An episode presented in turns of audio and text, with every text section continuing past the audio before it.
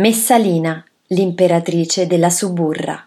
Figlia di Domizia Lepida e di Marco Valerio Messalla Barbato, nacque in una famiglia patrizia, imparentata con la casa Giulio Claudia.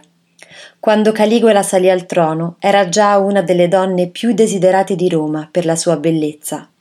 Costretta dall'imperatore a sposare Claudio, un uomo più anziano di lei di trent'anni, balbuziente, zoppo e al terzo matrimonio, ebbe da lui due figli, Dopo che il 24 gennaio del 41 i pretoriani uccisero Caligola, lei e suo marito Claudio furono eletti imperatori di Roma.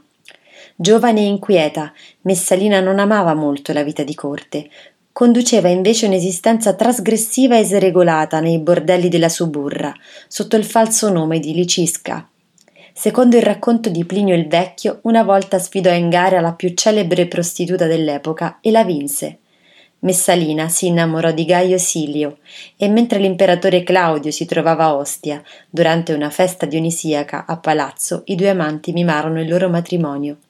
Informato dal liberto Narciso, Claudio, forse timoroso che il rivale volesse succedergli sul trono, decretò la loro morte.